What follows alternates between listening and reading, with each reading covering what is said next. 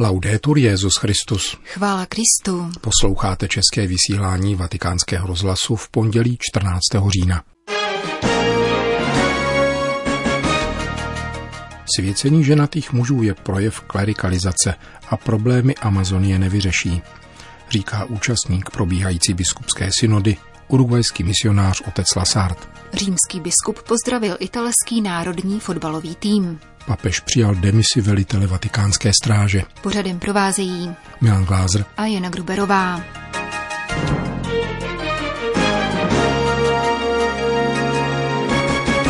Zprávy vatikánského rozhlasu. Vatikán. Biskupská synoda o Amazonii vstoupila do druhého týdne. Promluvy pronesené v synodální aule nejsou zveřejňovány, ale referuje se o nich souhrně na každodenních tiskových konferencích. Jeden ze 33 účastníků, které na tuto synodu jmenoval osobně papež František, uruguajský salezián Martin Lasart, však zveřejnil ještě před jejím zahájením v časopise italských deoniánů obsáhlý text, nadepsaný otázkou jsou víry probáty řešením pro Amazonii? Velice jasně na tuto otázku odpovídá záporně – Hypotetické svěcení ženatých mužů někdy bývá podáváno jako nutnost vzhledem k velké vzájemné odlehlosti domorodých komunit.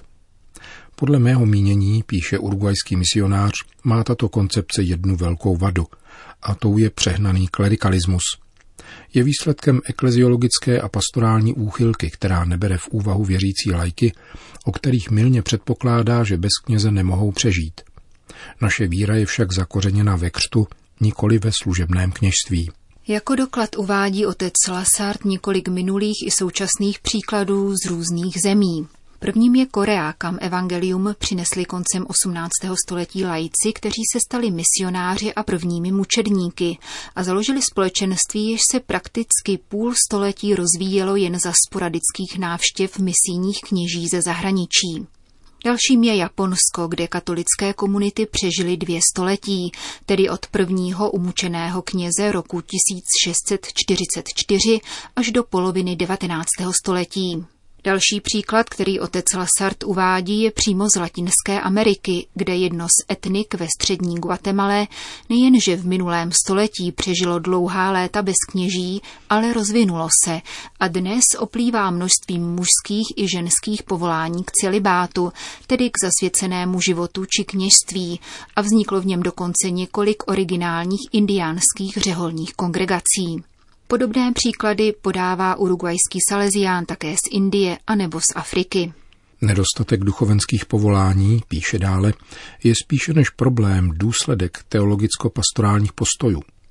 Považovat proto svěcení ženatých mužů za přínos k evangelizaci je iluze, která se vyhýbá podstatě problému. Otec Lasard v této souvislosti podotýká slovy z exhortace Evangelii Gaudium, že málo povolání ke kněžství a zasvěcenému životu je často způsobeno absencí nakažlivé a poštolské horlivosti ve společenstvích, která nedokážou natchnout a přitáhnout. Avšak tam, kde je život, horlivost a ochota nést Krista druhým, tam se rodí pravá povolání, dokonce i ve farnostech, kde nejsou kněží příliš aktivní a radostní. Papež František tady dává klíč k celému problému. Nejde tu o nedostatek povolání, nýbrž o nedostatek hlásaného evangelia, o nedostatek apoštolské horlivosti, bratrství a modlitby. Příčiny nynější situace v Amazonii spatřuje urugvajský salezián v určitém konzervativismu, který se zabydlel v církevních strukturách. Nemám však na mysli pouze předkoncilní tradicionalismus, říká otec Lasart, nímbrž pastorální přístupy, které se zrodily v roce 1968 a v 70. a 80. letech, zvláště v Evropě. Podle mého mínění je neplodnost evangelizace v Amazonii způsobena určitým typem pastorálního Alzheimera, který má trojí podobu.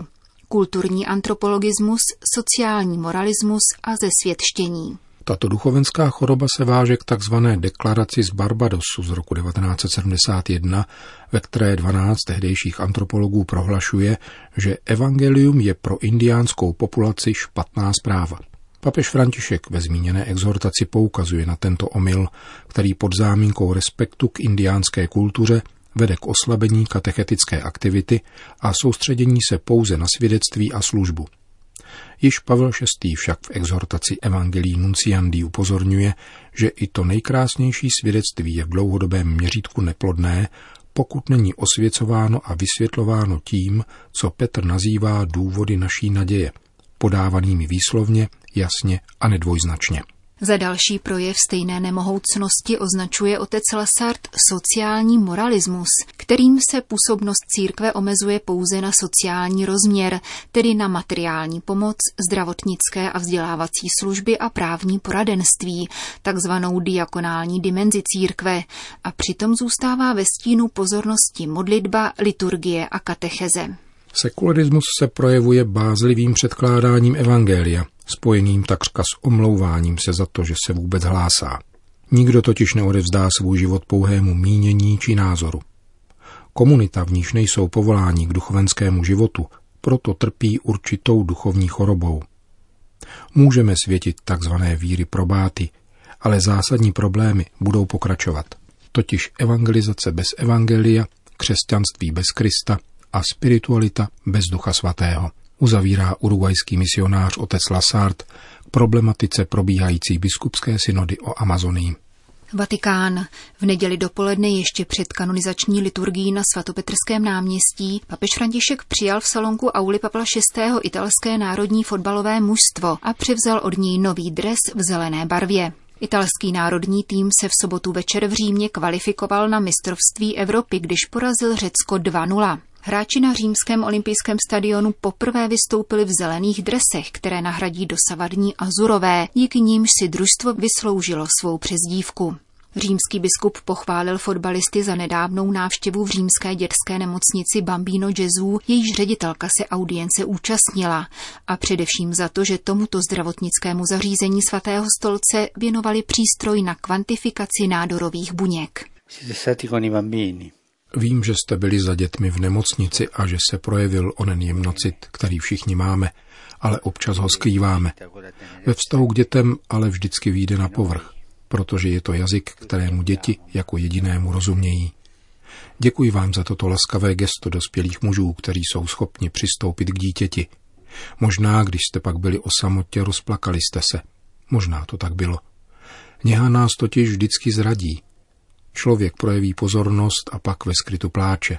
To už tak bývá, takový je život. Opravdu děkuji, protože tato gesta nám prospívají a přinášejí uzdravení.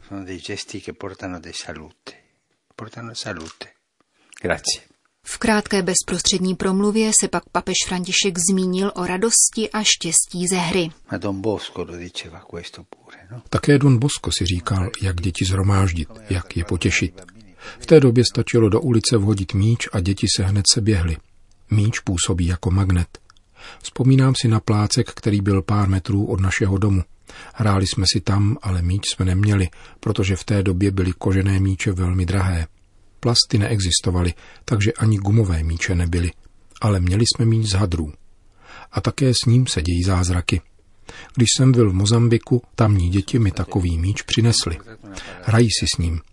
Důležitý je míč, ať už jakýkoliv, protože se za ním dá běhat. No? Papež v této souvislosti připomenul argentinský film ze 40. let, který se vydařeně a poeticky zhostil tohoto tématu a nese výmluvný titul Hadrový míč.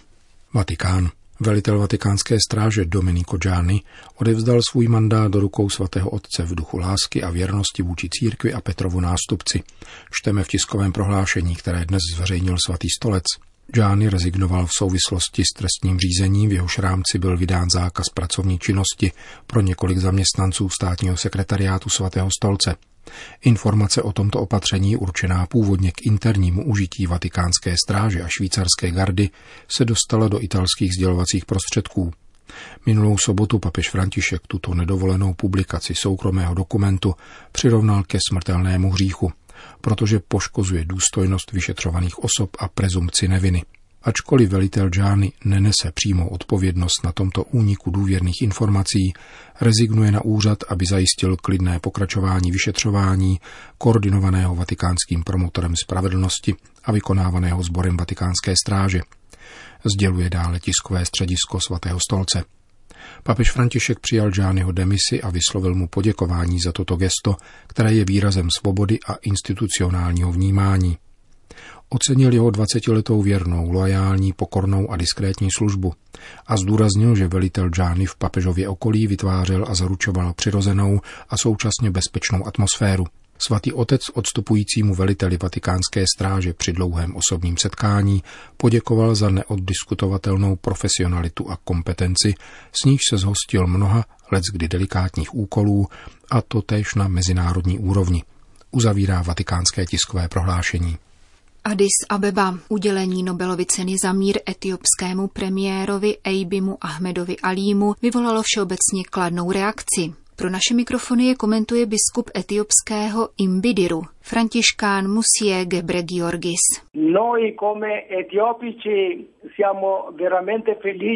Jako Etiopany nás velice těší, že byla Nobelova cena za mír udělena právě našemu premiérovi, který zemi vládne půl druhého roku a dělá to moc dobře. Etiopie prošla tíživými momenty. Jakmile Abiy Ahmed nastoupil do úřadu, vzbudilo to velké naděje na lepší život. Slávu mu provlávalo také mezinárodní společenství. Cenu dostal za své mírové úsilí ve vztahu s Eritrejí, proti které Etiopie bojovala v bratrovražedné válce. Ejbimu Ahmedovi se během jediného měsíce podařilo přinést mír. Hranice byly zavřené, nyní se otevřely. Obchod pozastaven, dnes se opět obnovil. Premiér si zasadil rovněž o mír v Jižním Sudánu, Somálsku a sousedních zemích. Považujeme ho za proroka vyslaného pánem. V etiopsko-eritrejské válce zemřelo mnoho mladých mužů a ještě více jich uprchlo z vlasti a mnozí zemřeli cestou, na poušti anebo na moři. Eritrea se naprosto vydělila z mezinárodního společenství. Je to tragická situace, která se jistě zapíše do dějin. Jaké je postavení katolické církve v Etiopii? Katolíci jsou v menšině.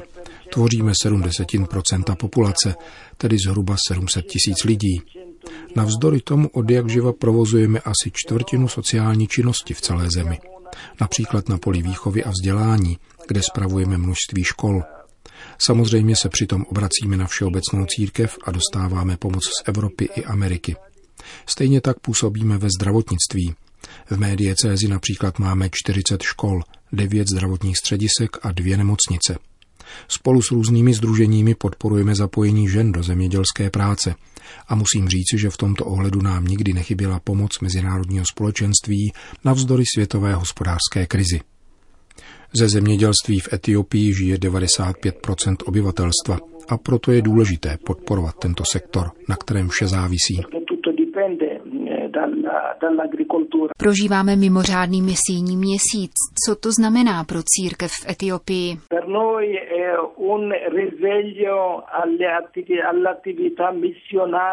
Pro nás se jedná o probuzení misijní činnosti. Myslím, že vyhlášení tohoto měsíce byla šťastná volba, protože evangelium mohou šířit nejenom kněží, jáhni a katechisté, ale skutečně všichni pokřtění. Prakticky to sledujeme v naší každodenní zkušenosti. Například do naší diecéze přijíždí mnoho dobrovolných pracovníků z různých kontinentů, kteří jsou sice pokřtění, ale možná plně nevěří, a nebo náleží k jiným náboženstvím. Když si všimnou, že v zemích třetího světa jsou lidé dosud velice zbožní, chodí do kostela, modlí se a usilují o duchovní život, přitahuje je to a nově prožívají také vlastní víru.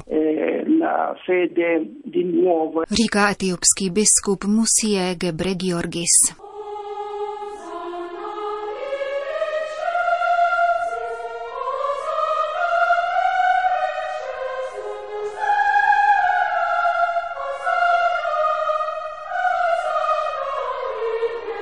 Končíme české vysílání vatikánského rozhlasu. Chvála Kristu. Laudetur Jezus Christus.